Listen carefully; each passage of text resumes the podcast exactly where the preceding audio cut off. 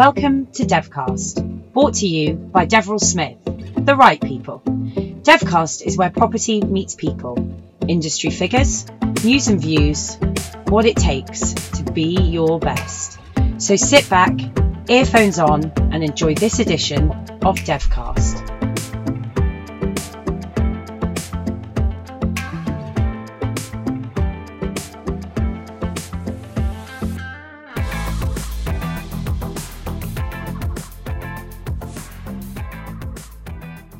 Hello and welcome to Devcast, Deverell Smith's audio series, which holds exclusive and thought provoking interviews with professionals of the property industry. My name is Andrew Deverell Smith, I'm the CEO and founder of Deverell Smith, and today I'm joined by luxury real estate legend, I'm going to call him, Mr. Super Prime himself, Daniel Daggers. Daniel is recognised as the world's leading real estate, or one of the world's leading real estate agents with a career spanning over 22 years. His professionalism He's filming me. His professionalism and insight have earned him the trust of royal families, dignitaries, business leaders, celebrities, sports people across the globe.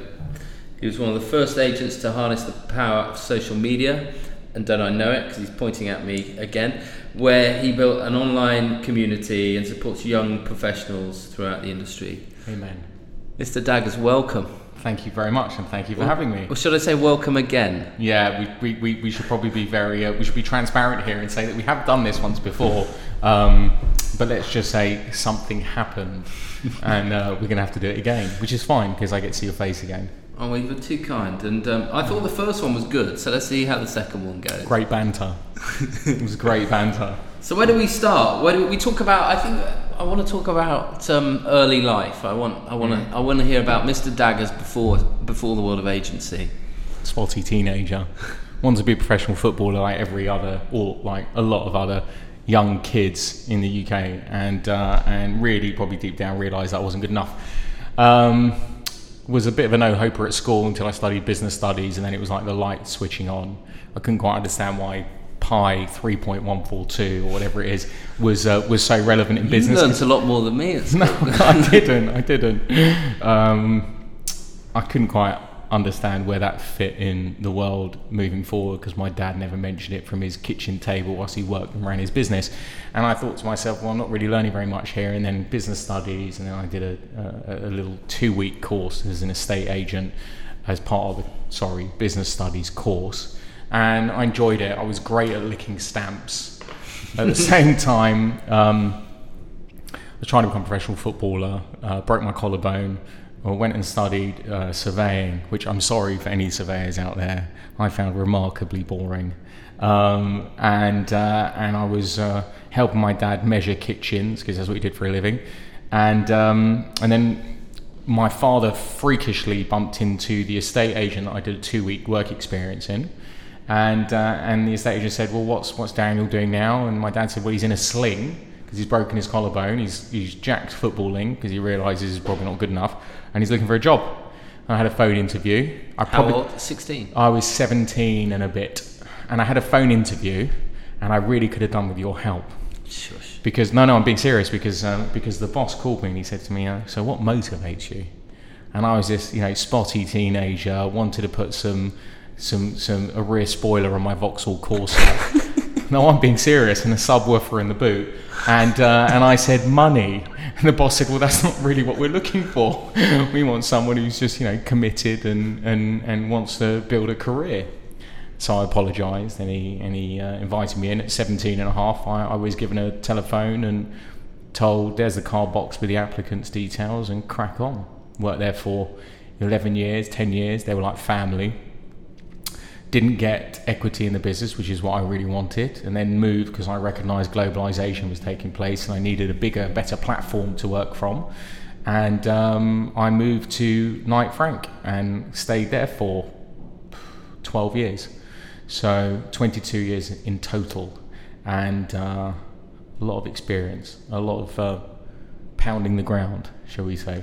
Well, look, those those to talk about. But back back uh-huh. to this, how how how how does a 17 and a half year old estate agent operate in London? You've never bought a property at that age. No, you're right. You're you know a kid by um, yeah. Know, most people's description. How w- w- what's the strategy then And how does that change with a bit of? So in the beginning a there was lovely like- beard today. So, So yeah, yeah. I mean, well, I was fortunate enough. If people, if anyone s- follows me on social or looks me up, you'll see that I can grow a beard in about four hours. Um, so I wasn't follically challenged when I was younger, which meant that I re- I wanted to appear a bit older. So I grew my facial hair out, but it was bucking the trend because up until probably five years ago, having facial hair was considered to be well, you're cl- you're not clean and you're dirty, and then you're not professional, um, which I was which I was totally against. But um, as a teenager, it was just go for it. But it was super uncomfortable. Calling strangers who are double your age, yeah, or more than double your age, and then trying to convince them to buy their most expensive asset from a 17 year old teenager who's still pubescent spots and you know doesn't have any life experience is a is a big ask. And so Stephen Vickers, because it was Vickers and Company where I worked at, Stephen, I, I owe my career to Stephen. He he really gave me an opportunity. I mean, my, my salary was nothing. I think I was earning something like ten thousand pounds a year at the time, and then commission. Um, but he gave me an opportunity, and he literally, I remember walking in, Grace, beautiful girl, who was wor- working in lettings. She she greeted me at the door. I walked in. I was like, wow, I'm lucky. I'm working with Grace. She's gorgeous. And uh, and then I waited for an hour before the bosses walked in. And then when the boss walked in, he said, right, there's your desk. Obviously, I was familiar with the space because I'd worked there for two weeks before, uh, prior. And uh, he said, there's your desk. There's your phone. There's your card box. Off you go. And I was petrified, absolutely petrified. And then after a little while, my biggest struggle was the the the intensity and pace of work because I was so used to finishing my studies at three that at three o'clock, no word of a lie, I would be at my desk, no computer or smartphone to entertain me. I'd be at my desk looking at my book, thinking, who can I call, and nodding off. I was exhausted at three o'clock. As soon as three o'clock hit, I was tired.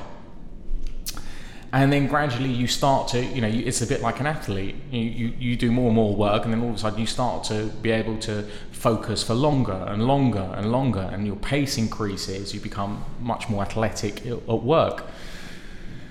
And I, start to, I started to realize that the best way of learning was practice and failing and understanding why you failed. So when I lost the deal, I realized I lost the deal because the sentence that I delivered at the wrong time, or the sentence was incorrect, or the person I was speaking to wasn't prepared to receive the information I was about to deliver.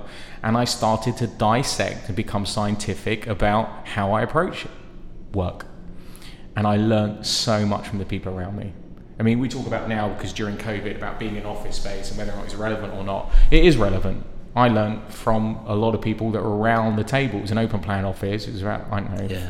1,500 square feet, and I could hear conversations. I agree. That's my biggest fear here as a, as a business owner. It's not so much about those that have found their feet and know how to operate. It's about the next generation and the generation Yeah. coming through It's cross pollination, and right? learning, just learning by osmosis. I mean, I, I remember being at Vickers. Uh, sorry, when I left Vickers and I went to Knight Frank, I was 27. It was 2000, November 2007. I joined. Probably the worst time you could join a business, because in theory, uh, last one in, first one out. But thank God they recognised my talent, and I, after a few months, I started to do quite well.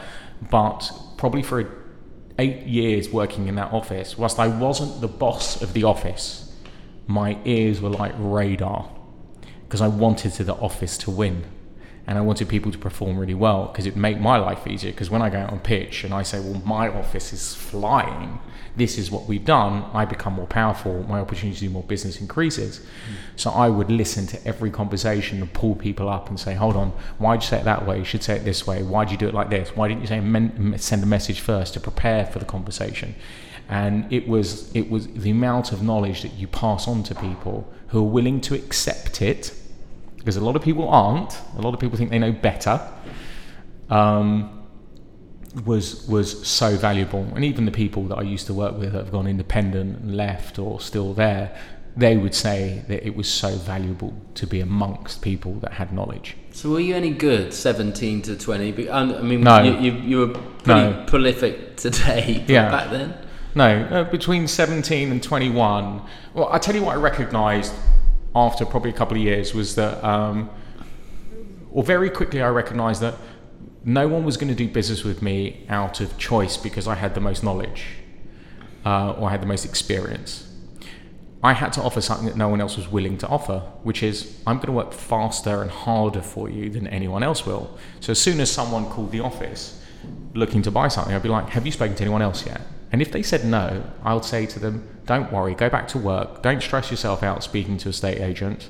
I'll call them all for you. I'll collate the information. I'll put it in one email to you when the computers are up and running. And we'll go and see everything together and I'll hold your hand. So I saved them time. That's what I could do. Could save Yeah, them time. And that's in sales speak, control, exclusivity. Oh yeah, hundred percent. I knew that, right? So if I blitzed the first time, and this is still a, this is something that everyone should be doing. I'm talking myself out of positions myself by saying this, but this is what everyone should be doing. Because if I show that person everything the first time round, then I pretty much control that market. So I recognise this, and then I showed a guy called Andy a flat when I was about 20, 20 to 21, and he was six foot three, had a ponytail, was in banking, super cool guy, ginger guy, like really cool and edgy and tattoos and whatever. He was doing really well, and I remember thinking to myself before I picked up the phone. I'm not sure I like this flat because it's eaved. It's the top floor, so it's a bit cool, but it's eaved, and he's really tall, so maybe I shouldn't call him. And I've kept on finding excuses as to why I shouldn't speak to people. Hmm. And then I thought to myself, sod it, I'm going to call him. So I called him. He said, "Yeah, I'll come down. Let's go, let's go and have a look." It went down there, had a look at the flat. South African guy, I can't remember his name, was selling it. And as we walked down the stairs, he said, "Pay the man." No negotiation, just pay the man. And what I realised was, don't make decisions and excuses for other people. Advise when you need to advise. Tell him it's eaved, but convince him to come and see it because you never know what's going to happen. So no, first couple of years I was I was it was really having to understand in earwig conversations, use people's terminology, their peak and troughs in conversation, whether or not they realised they were doing or not, and then my biggest bugbear was the other guy or two other guys in the office that were more senior than me. They were going out and pitching for clients to sell their property. So they were advising on sales values. So there was no pound per square foot at the time because this is 97, 98, 99, 2000 Yeah. and I kept on losing out to them because they would know about the property first, offer it to all their buyers, get them in, and then tell me about it. So I was too slow. So I remember banging my head against the wall to say, I want to go out and pitch, I want to go out and pitch. Now, for the owner of that business, to have a 20 year old, mm. 21 year old go out and pitch business when we're up against big, big firms like Chesterton's and Goldschmidt and Howland and Knight Franks of this world, it was a risk for them. But you recognise talent, and I never lost an instruction. Is that right? Never lost an instruction. The most difficult thing, I remember being sat in my Vauxhall Corsa outside a flat. I- Did it have a subwoofer and a? I had a, at the time I saved up for the subwoofer, and I was thinking about getting the blue lights because the car was blue underneath. yeah, I was really ghetto as a kid. Where is this Maida Vale? Yeah, yeah, this is Maida Vale. So I'm outside this house in Sutherland Avenue. I'm about to go and value a second floor flat at the bottom near Harrow Road. And I was having a little bit of a panic attack to think, I'm about to walk into an apartment. I've got no idea what I'm about to see, right? There's no Google Maps, there's no historic transaction volumes and LonRes and all these sort of things. I'm about to go in blind, meet someone I don't know, have to build rapport, and then tell them the right value of their property with like a licked finger in the air. Super, it's panic stations. It's like absolute panic stations. But I nailed it. I knew my stuff. I nailed it. And I got a lot of confidence from that. And then it started to grow and I started to do really well. And I remember when I joined Knight Frank, expectation levels for me were at, let's say, six. Yeah. But I was at that point 27 with 10 years worth of experience and I'd worked in a boutique company, so I knew everything about everything. Yeah, I could read people at that point, and I love it when you're underestimated. Now I don't have that luxury. I see it as a luxury actually, because people see my track record and now they have high expectations of me. But at the time, I was 27. I thought to myself, yeah, absolutely underestimate me. Happy days, and I blitzed. I did unbelievably well because I wasn't at a six. I was at an eight. Um, but that's why I love know, if I had my time again, that was that was brilliant. Young person constantly being underestimated is just brilliant. I agree. And so, like, uh, here we are. How, how old are you? How old am I? We're the same ish age, I think. Hopefully, I'm, I'm older. 40. I'm 40. Yeah, I'm 40. Are you? Yeah. Well, you, you look younger. You moisturise. What's what month are you? December. Shit, you're younger than me. Excuse me. I think Am I? the first. oh no! Did you just swear? Yeah, oh I just no! saw on my podcast. You mean you mean you're being your Apologies, true viewers. self? You're being your true self. to me. listeners? Uh, yeah, exactly. no, no, I said a light swear. word. Yeah. um, okay, so so here we are. What? f- Uh, 14 years on from that. 12, 14 years Yeah. on from that. Um, what have you learnt since then? So going to Knight Frank, world class, major league. You know, arguably, you know, the place to be in, in, in terms of North London prime. So I'm in St John. At the time when I first when I when I went there, I was in the St John's Wood office. Had an option to work within the one to four million pound price range, or the four to ten million pound price range. And I thought to myself, well, we're about to go into. I'm going to copy your word here. We're about to go in the shit. Um, it's it's you know we're we're in big trouble here. We're going to go into recession. Oh my god, the word recession petrified me as a kid, and I would ask people who are listening to this podcast, do not be scared by recession. It really means opportunity. And I would be uh, I was sat there and um, I I when I when I made commit the commitment to moving, I said that I wanted to work within the four to ten million pound price range because I felt that the wealthy people, the wealthier people in the market, were going to bounce back quicker. Uh, after six months, I hadn't sold anything. It was a little bit panic stations, and then I did really well, and I built six hundred and fifty thousand pounds in six months. And I learnt quite a bit from the people around me. In particular, there was a person who was known as the deal doer in London at the time, and I learnt a lot from him, good and bad. Um, I learnt how to how he manipulated what the market would say, which was very interesting. And um, I was I was in an environment which was competitive but healthy. The boss gave a lot of freedom, um, and I really excelled. It was it was really interesting. Uh, made loads of mistakes, learned from them. And did you pick Knight Frank or did they pick you? I mean, how did They were work? always- did you have they- a load of options. They or- knew they knew of me because I was a kid doing relatively well, and you know all the young staff know everybody around. Yeah. The girls know the boys, the boys know the girls, the boys go out with the boys, and you know everyone just sort of vaguely knows one another. You're doing split com deals and all that sort of stuff. Um, so they knew of me, and they always they flirted with me. Uh, I think that's the right terminology. And I recognised that globalisation was taking place. I thought if I'm going to go somewhere, I'd go there. Savills weren't around in North London, really, uh, or in that neighbourhood. And I had an opportunity to go to two other small independents, become partners. But I knew what the right decision was. Globalisation was happening. You know, there were foreign buyers coming to London, and uh, you know, I needed to be in that space to go and do well. So, So but I learned a lot. Tell me the story of your 30s. We've covered 20s, 30s in agency. Um, uh, it was a bit of a roller coaster. I, I've never felt that I worked in the boom market. I never felt that every appointment I do, I'd be selling something. I don't feel that I've ever worked in that market in a really unusual sentiment. Never felt that. So my 30s was learn, learn, learn, learn, learn. So I'd learned the St John's Wood neighbourhood. I wanted to be the best in the office. I then wanted to be the best in the neighbourhood. And then in my late, and it was transaction after transaction, but I didn't see it as transaction. I saw it as building rapport with groups of people. Because remember, I've been in the industry by 15 years at this point. So I was doing multiple deals with people that I've done business with before. So I started to recognize, or I did recognize early, that it was all about relationships. Because if I sold Andrew something for £250,000 when I was 18, he'd probably end up selling it for £750,000 or a lot more money and look to buy. And so I saw everybody's relationship. Hmm. And on average, people move every five years. So if I'm going to stay in this industry, then I need to keep in touch with the people that I've already done business with. So that was a bit of a no brainer.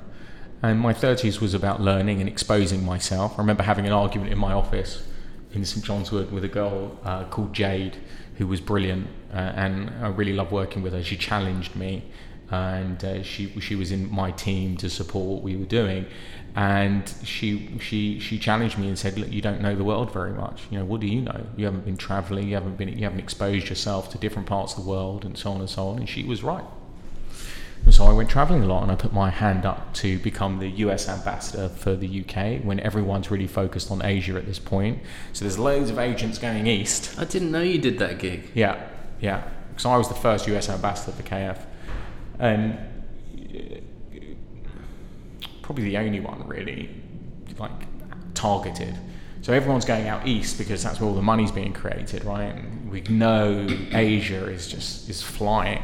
And I thought to myself, I want to buck the trend here. Because if I go out east, one, I don't speak the language. Two, I have to learn the culture. Three, I'm one of maybe a thousand estate agents that are going out there trying to secure business. Uh, whereas in, if I go to the US, one, I know how to speak their language, and I don't mean it from an English point of view. But I mean do it, you? I yeah. mean, I do it a lot, yeah, as you know. what you mean, uh, uh, elevator and lift and and uh, all that sort of stuff. But no, I know how to speak their language. They're more direct, and the business also felt that it was the right move for me. So I did that, and I learned how all the US agents, uh, how the business worked, and what was important to them. And I built amazing rapport with the best agents across the whole of the US, and I mean the best agents. So my network is insane across Europe and, and, and the US when it comes to Do you think American brokers are be- better Yep. pound for pound than Yep. London? Yeah, the average American broker is probably yeah. And the top end, uh, they're more entrepreneurial. There's more skin in the game. They make more money, so they're more committed, and they're happy to go for it. I love their entrepreneurial spirit. I know that a lot of people think America is just like this, this uh, what do they call it, um, playground, right, where everyone's wild and doing crazy stuff to get attention. But the best agents there are phenomenally good. Okay, let me ask you another question. US, US, UK, because we both have a Yeah. passion for both markets. Yeah. What about the quality of schemes, development, new product? Weaker. The specification of the new of the new developments in the US is is nowhere near what the UK delivers. Yeah. and I'm and that's also benchmarked against a lot of Europe. I haven't been to Asia, so I couldn't comment on Asia. But the scheme, we're very fortunate with what the developers deliver here at the top end. Yeah, at the top end. I mean, One Hyde Park. I was in there the other day. Uh, we were representing a couple of clients there, and you still go into that that building, and it's spectacular. It's fresh, it's clean. You can eat off the floor, literally. The porters there are, are, are insanely good. Your service is incredible. It's really a very special environment. And is that still the one? That's the one that, in my world, te- what are we 10, 12, 14 years on? Yep. Everybody still talks about One Hyde Park. Yeah, it's a, look, it's a bit uh, Marmite. Not everybody loves it because it's super modern. So you don't really have old money there. Um, but if you're talking about service and specification, no one's come near it. The specification's through the roof. It's too much. It's really high. There's, no one will develop again to that specification. I'll be very surprised. Very, very surprised. So, um, I'm a buyer, fresh into town, just Mm. got lucky, won the Euro Millions. Or just worked really hard. yeah. um, uh, I'm cruising around social media. I see this dude who looks quite cool, who is posting interesting stuff, and, Yeah. and I and I contact him and I say, Danny, I've got 20 million pounds. I want to invest in London. I want to build a home for my family. You know, build a home is the wrong, Yeah. but I want to buy a home. Yeah. What do I do? Yeah. First of all, I ask you to confirm who you are. Who you are, what's your credibility, what have you done, are you Googleable? First of all, I need to know exactly who you are before I start dishing out any advice and working on it. This happens regularly. Um, it's one of my best sources of uh, lead generation in a crude way. But I'll find out who you are. I'll ask you to tell me who you are because people who have uh, who have uh, whether or not they've been given wealth or created wealth aren't really shy about it. If they want something from somebody. And in fact, a lot of people are, are very proud about their success, as they should be. And, um, and uh, they appreciate me asking that question. And then we'll find out exactly what ticks them, you know, what makes them tick, what they want, what they actually want. Because a lot of people go into the marketplace and say, well, I want X. They end up buying Y. Yeah. We noticed this years ago, about, about mm, I would say a decade ago, uh, or certainly after 2007 what happened was there were no developers in the marketplace, so no one was building anything out. So you'd get a lot of people that came to London because we bounced pretty quickly. They'd come to London, they'd want to buy a property, but there's no finished product. So they'd start in the golden postcodes, which at the time, because they're changing, were Belgravia and Knightsbridge and Mayfair, and then end up buying in St John's Wood and Highgate. So you'd have to go cross borders with them. Yeah. And that's because it's product driven and uh, unless there's schooling or uh, or a place of worship like a synagogue or a mosque or a church where they want to walk to it. But um, that's what I would do. And where would you buy if, with with a twenty million quid No, check? I love where I live. It's not. It's not. I don't necessarily need to be around people who have the same wealth as me, but uh, I love Little Venice.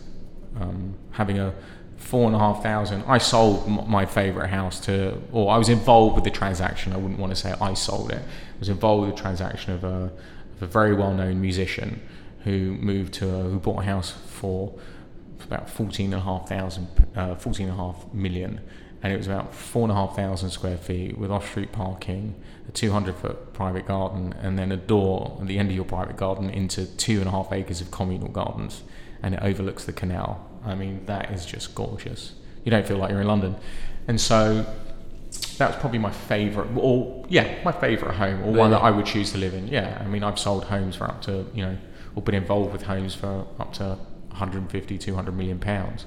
But if I could pick one that I'd want to live in, it would be that one. And loads of our um, listeners to this will be um, younger London estate agents. You know, not not working in these the, the super prime space necessarily. What's the advice? Like, what what's the difference? Um, how should they prepare to get into it? And when when they when they find themselves getting into it, what would you say is the biggest difference selling at you know 10, 20, 30, 40 million quid as opposed to one, two, three, four? So the first, the first rule of thumb is real estate is not about real estate. It's about people. So you've got a building which is 4,000 square feet, and you can understand the cornicing and the structural elements and stuff like that, and the history of ownership and so on and so on. Everyone can know that. The differentiator is how well you can get to know people. Because I read people, that's what I do for a living. I'm not the smartest guy. I can't spell. There's loads of weaknesses in my uh, in my locker. Yeah, but getting on with people, building rapport, building trust is the most important thing. So if you're a young estate agent right now and you're in Hounslow or wherever you are, I would probably get a job in the most expensive neighborhood you could get a job in and go and experience a different way of life. Yeah. I would learn from the agents around me, although I try and supersede them, don't get comfortable. I'd make mistakes and learn from them. I wouldn't cry about them. I'd feel it. I'd own those mistakes. I'd recognize them, but I wouldn't make the same mistake twice.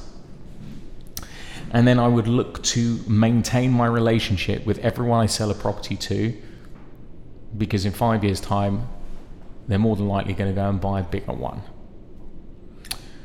and you have to follow those people. And then what happens is after 10 years or 15 years, you end up dealing at the top end of the market because you your support network is not your office. Your office is your family. Your support network is all the buyers and clients that you've met over the years because hopefully they become your friends. And that's what I would do. And then I would absolutely digitize your digitize your portfolio, get everybody watching what you're doing every day because that's your new CRM. I'd be marketing myself over social media, and I would be um, I would be talking about my successes when you can. And then I would put um, a spreadsheet together of um, all the deals that you've done because I've got a little black book of all the deals that I've done since I was 17 and a half. And every time someone young rocked into the business thinking he's John Travolta or Michael Jackson moonwalking past me because he's done a deal, I'd say, that's brilliant, but come here a second. And I'd throw my little black book at him and I'd say, or her, and I'd say, this is how much business you got to do to be unbelievable. And it would motivate people. It's great. You've got to work hard. You've got to be the hardest working person in the room that that definitely wins because you and I have spoken. Motivation is a massive, massive part of our industry, and it's a bit of a concern. So we kind of covered the past. N- Let's talk about the future. Well, hopefully, I'll get married, have kids. You don't want to know about that, do you? You want to know about business? Um, No, I, I don't mind. Let's. We can talk. We can. I don't think it's going to stay on topic though. Um, okay. Um, keep going back to it. 2007, I recognised globalization was taking place. Okay, and I had to be somewhere um, where I felt I was in the best place possible to. Um, achieve what I dreamt of not goals. And Goals are hard sometimes and they move. Now I see a very different world over the next two to three, four years. We've spoken about it independently, separately. And um, I think the power of, of people is vitally important. I think technology is extremely important. I think technology is going to, I think the internet and technology is going to level the playing fields, and therefore the only differentiator is the person, the human. And I think in residential property, in real estate, and what we do, um, because it's such an emotionally led decision, computers won't take that job away. So, to all those residential estate agents out there, you're okay, but you're going to have to get excellent. Um, and so I'm building a business, and that business is going to be very different to everything else that everyone's seen so far. I can smell a scoop here, Danny. no, the scoop's not coming yet. I've got to keep the powder dry until we launch. Um, Which is when? soon, soon. Not entirely sure yet. Website, piece of technology that we're building, onboarding clients. Just brought in a big dog to help us with something, which is great. And uh, I'm not going to lie, setup has been bloody tough. Why? It's partly because of COVID, I suspect, but but one, I've never set up a business before, even though I acted like I owned my own business, which we- practically you do as an estate agent, your clients, your buyers. Um,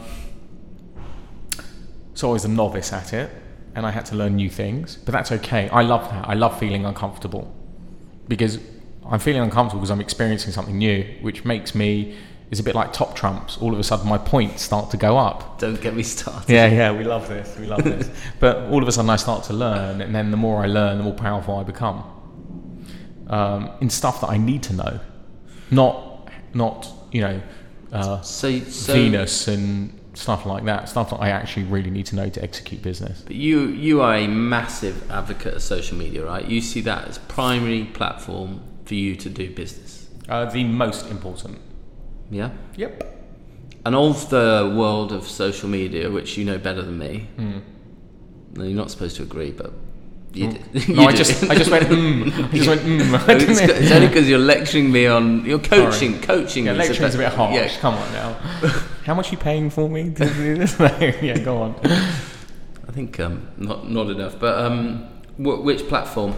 You know, if you could pick one or had to pick one, Okay, so, so here's my tip for social media. If you are in a business, because I'm supposed they're not all estate agents that will be listening to this, but if you are uh, selling a, uh, a luxury product like property, then it's visual stimulus, and therefore it's Instagram, Facebook, Snapchat, uh, TikTok, um, Twitter. I mean, all of the platforms. isn't it's all of the Donald gonna kill TikTok. He's trying to, isn't he? Oh, I don't know. I'm not sure he's going to do it, but there's definitely a battle between uh, East and West right now. That's for sure. There's definitely a battle there, and we're sat in the middle like a little piggy. Um, look, the truth is, all the digital channels are vitally important. But which one gives you the most leads? Instagram. So if you're listening, my handle is Daniel underscore daggers, and please follow. Because you'll get some tidbits, and if you want more professional information, uh, you've got my LinkedIn, which is Dan. Anyway, yeah. So all of them, are vitally important. How much time do you spend on it a day? Not sure, but an awful lot. What's the biggest howler you've made on it? We know what that is, possibly. Made loads of howlers. I made uh, spelling mistakes because my spelling's atrocious. Um, there's loads. I mean, look, I was the first guy doing it professionally, probably on the planet, from what I know. You think? Yeah, definitely in the UK. I mean, people still contact me saying you're the only person or you're the obvious person to do it. Is there anybody else you see? I mean, come on, you're number one. Everyone's got an amazing opportunity Mr. to do it. It's not about it's not about number one. It's not about the amount of followers. It's not about um, one thing that really um, makes me laugh is when people are posting pictures of just properties just globally just to fill their feed up and maintain engagement. When really people are interested in people. Yet people are really nervous with their face on camera and have accountability. And I know I, I'm posting stuff where um, I'm talking about the fact that I used to tap dance when I was a kid. Really? Yeah, I used to tap dance when I was a kid. My mum put me through everything tennis, tap dance, playing the recorder, which I think most people did in the UK, and then ice skating. And I mean, like, I did everything because my mum was hoping that she was going to find me a talent, right? And then she never has to worry about anything ever again. And uh, I was quite good at tap dance and until I, until I got bored of it.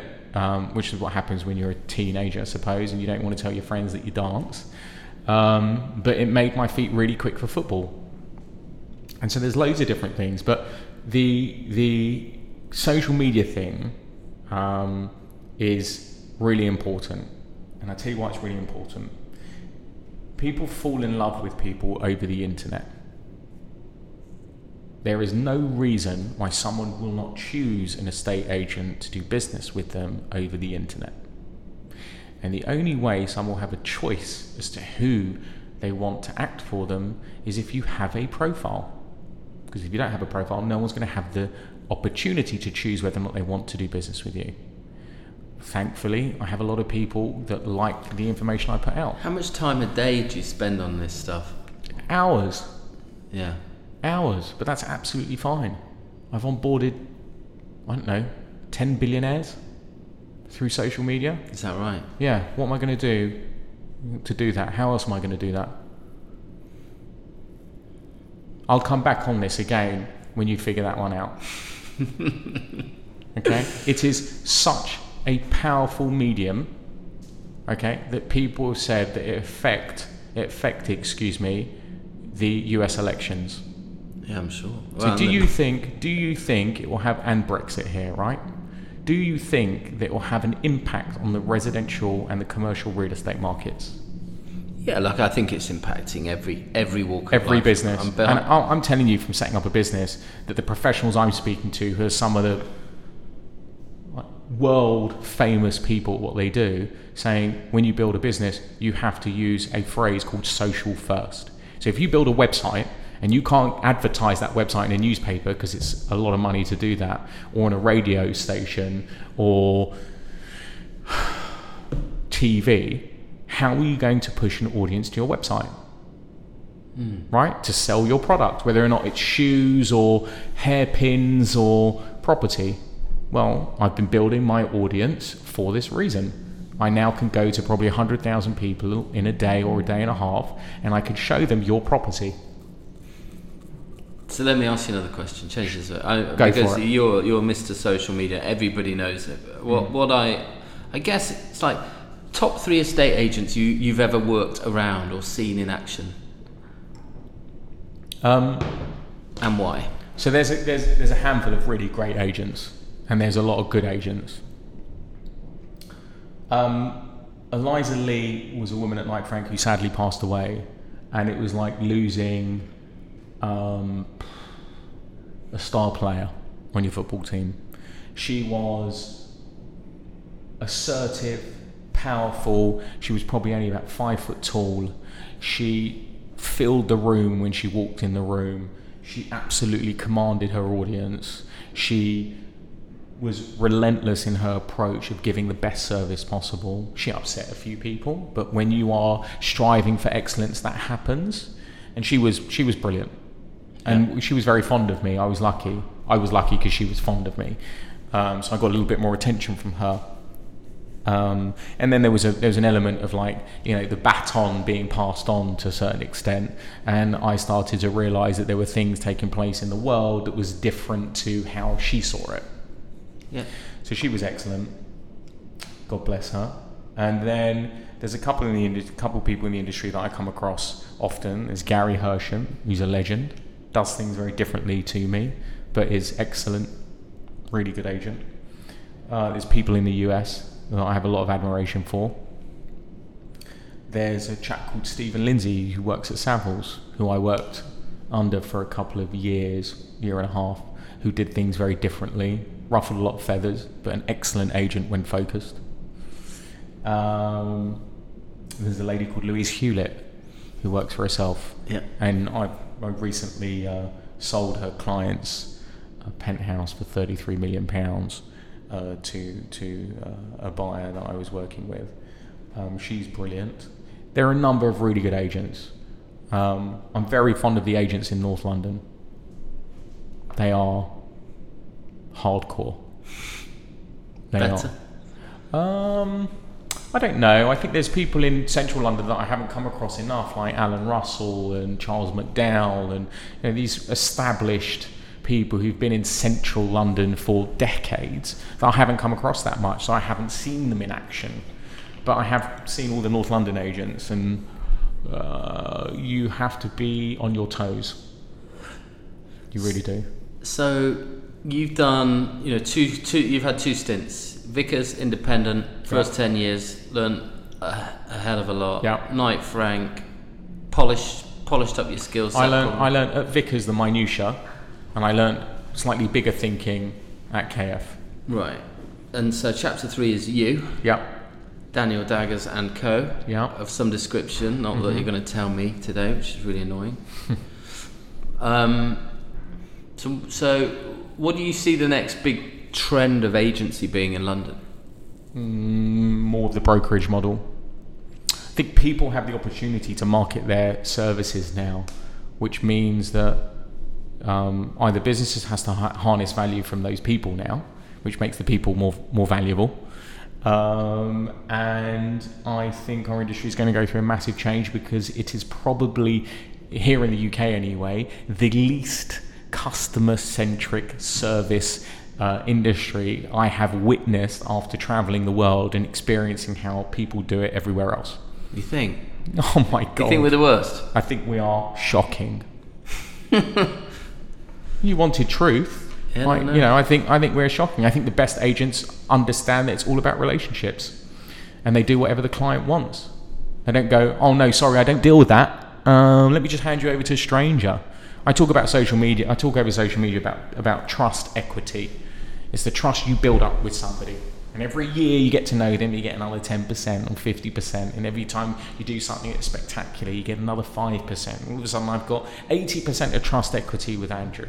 And then Andrew says, Daniel, you used to work at Vickers. I'm selling my home in, Vic, uh, uh, in Maida Vale because that's Vickers' remit, geographic remit. Um, I'd love you to sell it. I said, Well, I don't work at Vickers anymore. I'm so sorry. I went to go and get a better financial package. Now I'm working in Chelsea. So I can't sell it for you. I'm sorry. Pardon? This is what's going through Andrew's head. Really? Did he just turn me down on my two million pound sale or my five million pound sale because he doesn't work the neighbourhood? Okay, well now I have to go and deal with a stranger that I've never met before, and I don't know their track record. I don't know where they spend their time. I don't know anything about the human being that I'm going to give a set of my home keys to my home where my children sleep, when my dog eats the, you know, the food, and my wife and I chill out, and this stranger is going to walk through my home. I know more about my Uber driver this morning that took me to work than I do about the estate agent who's got keys to my property. OMG. Okay, point taken. Sorry, got super serious and intense there. No, no, no, no. It's true, but I guess like uh, just to sort of play devil's advocate a little bit. Sure. Can you be an expert of every single market? You know, London there's 50, 60, 100 villages, whatever that sort of saying is. You can't know them all as well as the local guy, right? Maybe not. But I don't have to know everything about everything. There's data that everyone's got access to now.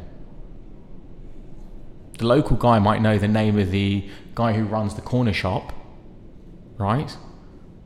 Or other small pieces of information that could be really important. But let me tell you something when I take a property on for 10, 20, 30, 100 million pounds, I'm going to absolutely drill into that neighbourhood. I'm going to know what time the sun comes up. I'm going to know which way it stretches round. Where's the sun peer through in the morning? I'm going to know everything about that piece of real estate and the surrounding neighbourhood because I don't need to do 50 deals a year. How many? What's a par year for you? What do you mean? Par. Do you play golf? No, sorry. I don't either. Old man sport, isn't it? you, No. you dress that you do. I am not wearing white trousers, everybody. Okay. you got plus fours on. Yeah, yeah, No. Go on. No, so you've got, you know, what's the standard year for you in terms of volumes of transactions, not values? Um, I would say anywhere between Sales here. sales, Yeah. 10 to 15 deals a year. Uh, so it's one, one a month, let's say. Yeah, but my average deals are. I think my in my final year at Knight Frank, where I build, I sold 246.7 million pounds worth of property. I think it was. Uh, One of them was a 95 million pound asset. Um, my average transaction was something like 18 million pounds. My average. And that explains why you never ring me to offer me a property. So thank, thank, I didn't know you were looking. Oh wow! Just onboarded a new client. Um, if you can move the decimal point across a couple of notches, Yeah. call me. I uh, I look at, at Vickers. I'd have yellow folders of my deals, and when I knew I when when I, I felt good, and I would count through those folders five times a day just to check they were five or six or seven or eight or twelve deals I had running at any one time. Yeah. And then you go into the major markets, and you haven't done a deal for three months. How's that feel? Maturity kicks in. You have to be mature. You have to back yourself. Can you imagine running a race, like being a 100 meter sprinter and haven't won a race in three months? You start losing confidence in your own ability. You start thinking to yourself, I'm not wearing my lucky underwear, or my tie is playing games with me. I have to change my tie. I've been through that. I show mass empathy to the people of the industry because I've been through it all. But working at the top end of the market, you need to have just insane amount of confidence in your ability and patience. I'll wait three years to do a piece of business. So, so, so what does what does I never know Danny or Daniel. I'm kind of always I'm always unsure of that. We're right. talking business, aren't We've we? known each other for a Daniel. long time. We've known each other for a long time. So, when you hang up that telephone of yours and you, you've got repetitive strain injury from you know all your social media activity, Hmm. What does success look like in terms of your career? No idea. Really? Yeah, I don't know. I think that the next five years of our lives in our industry is just going to be a massive change for what we already know. And so, how do I envisage what what the end looks like for me if I think we're going about to go through a massive change over the next five years? I don't know what the end really looks like. Look, I, I definitely had a chip on my shoulder. For many years, people said I wasn't good enough at football, and I wasn't good enough at studies, and I wasn't good enough at chatting up girls, and I wasn't good enough at loads of things, right? Loads. And so I probably had a big chip on my shoulder to say, well, I'm really good at this and I need to prove it. I think I proved it. I don't need to prove myself anymore to anybody, I don't think. But do I want to create a business, an opportunity for others to be successful and part my knowledge because I really enjoy seeing other people win? I'd love that. I'd absolutely love that. That would make me um, happier than I've ever been. I think that was the line I used to get you to do this. So um, like Happier than I've ever been. twice yeah. yeah. round two, and I think there's a trilogy in this, Go on. Mr. Daggers. Do you think so? I'd like to think so. What after the business is set up and we're and we're somewhere down the line? I hear you're building a bar, but is that maybe that's a rumor? I I've don't- got well, I've got an idea. I think um, um, Maybe I can come to your bar. Laura will kindly set up the kit. well maybe I'll maybe perch. maybe I'll run it. you can pull It's the like drink. cheers. It's gonna be like cheers. Maybe I'll run it, and uh, and you can fund it. How about that? Um, you know richer people than me. that, that, that you've confirmed. No, I've got a bit. I've got a bit of a theory of what I think is going to happen. Do you want to talk about it? I think people are going to want to spend some time in some offices, but everyone's going to want to look for excuses not to spend some time in, in an office with a thousand people in it because I think stuff like COVID is going to happen again. Um, I think because of the adaptation we've had to uh, embrace, uh, that working from home or working remotely is going to definitely be a bigger thing than it once was. So you're going to have a population of of uh, employees or, or uh, independent parties looking for places to work from that isn't necessarily an office with a thousand people in it, and where they're going to have meetings, and where they're going to chill out, and where they're going to network. You know, I think we're going to go for massive change. Quite excited by it, to be honest. Yeah, you and me both. Mm-hmm. You and me both. I think the future looks really exciting for London real estate. right Yeah, hundred percent. I'm I'm definitely not a bearish person. What haven't I asked you that, that I should have done? Um, next week's lottery numbers. uh, I don't really know. I mean, What have you got to get better at? You're super successful. spelling. Really bad at spelling. That's not going to change. I sort of own that. What have I got to get better at? Um, I've got to get better at my job because there's there's always something to improve. Um, I want to create a legacy. If I died with a hundred million pounds in the bank, well, whoopee days. Um, but if I if I passed away and I had a thousand people at my funeral who said that guy really helped me out, and with his advice and his expertise, I became a success. I became a greater success, and my family had a better life. Um, that would make me really happy. Really happy. Yeah. Hey, good on you. Daniel, Thanks. we're running out of time. You know the score. This is our second. Uh, Oh, this oh, is yeah, our this second lap of the track. I've forgotten. I've forgotten. Quick fire these questions. Yeah. You ready to go? You're having a drink. You're preparing yourself. Don't choke. Oh my god. On I'm nervous. I'm actually nervous. I don't Right. remember what I these think, were. I think Laura. Laura writes these questions. I think she's. Um, I remember there being. I, I think she's mixed massive- them up. Oh really? I remember there being like a really unusual one. Thinking, where's that come from? It was something like, do I like, I don't know, avocado or something else? There was a. There was a. Anyway. Listen, here you are trying to preempt the question. Yeah. Sorry. Yeah. Trying to outguess the game. Go on. Okay, question one: location, view, or Oh. square footage. Oh, you've added the square footage in here. Um, yeah, yeah, I got that right. There you go. You like those apples? Um, location, square footage, or view? Location. Really? I'd go. I'd go view. Well, we had this thing last time where it was about would you like to live opposite the Taj Mahal looking at it, or would you like to live in the Taj Mahal looking out? Looking at it, Okay. But I'll be waving at you from the sounds of things. I'll be there waving at you for my really comfy bed, but anyway, yeah. okay, favorite football memory. uh, me playing or, or me watching? The question's the question. Uh, um, I took my dad to the Champions League final. Um, uh, got the tickets the, uh, for Arsenal against Barcelona. Got the tickets 24 hours before the game from a client of mine, uh, a lady, and she said, "Oh, I've got spare tickets to the game. Would you like to go?" And I fell off my chair and said, "Yes, I would, really." and she gave them to me, and I had the most amazing experience with my dad. It was something I'll never forget. Brilliant, Yeah, brilliant. even though we lost. London, Paris, or New York. to live in. You keep sort of trying to. Uh, London. Uh, I think. I think. Uh, if, if I was going to live in those cities, if I had my life again, probably between the age, maybe not now because COVID's had a massive impact, but exclude COVID. Um, as a kid, probably between the age of 20 and 30, I would love to have lived in New York. Amazing energy, great fun, massive opportunity uh, for a young person to make a lot of money and be successful. But as a whole, London is the best city. Marmite, yes or no? No. I hate Marmite.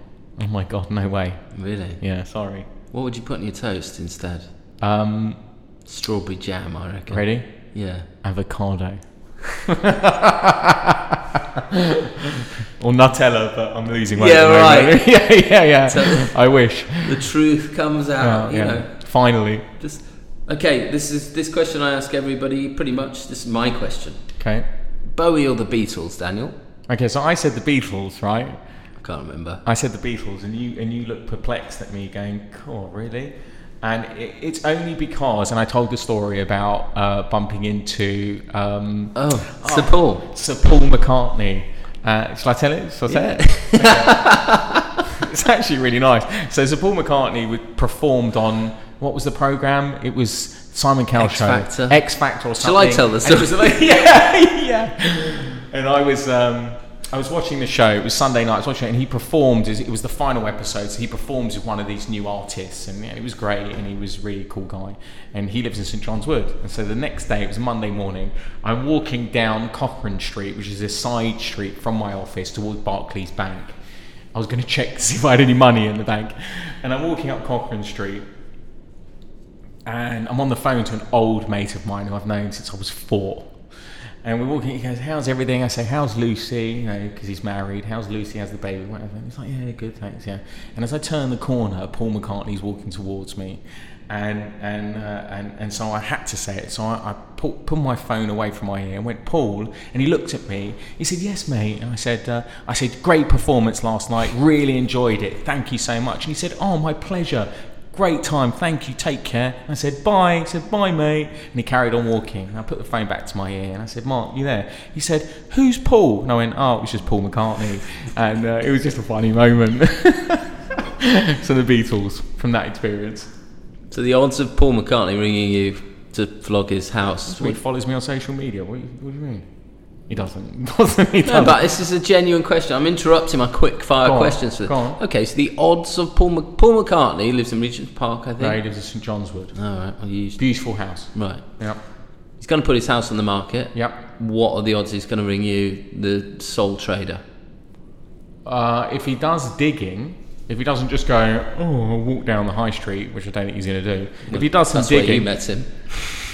That's true, but no, he was, he was about to walk down Cochrane Street, so it's not the high street. Um, what's the likelihood? It depends if he does any digging. He got a one in five shot of getting the call. maybe The big agents get a call. maybe. I wrote on social media that we are going into a global referral network. The more people who know who I am, and the more people who know my track record, the more likely I am to go and receive a piece of business.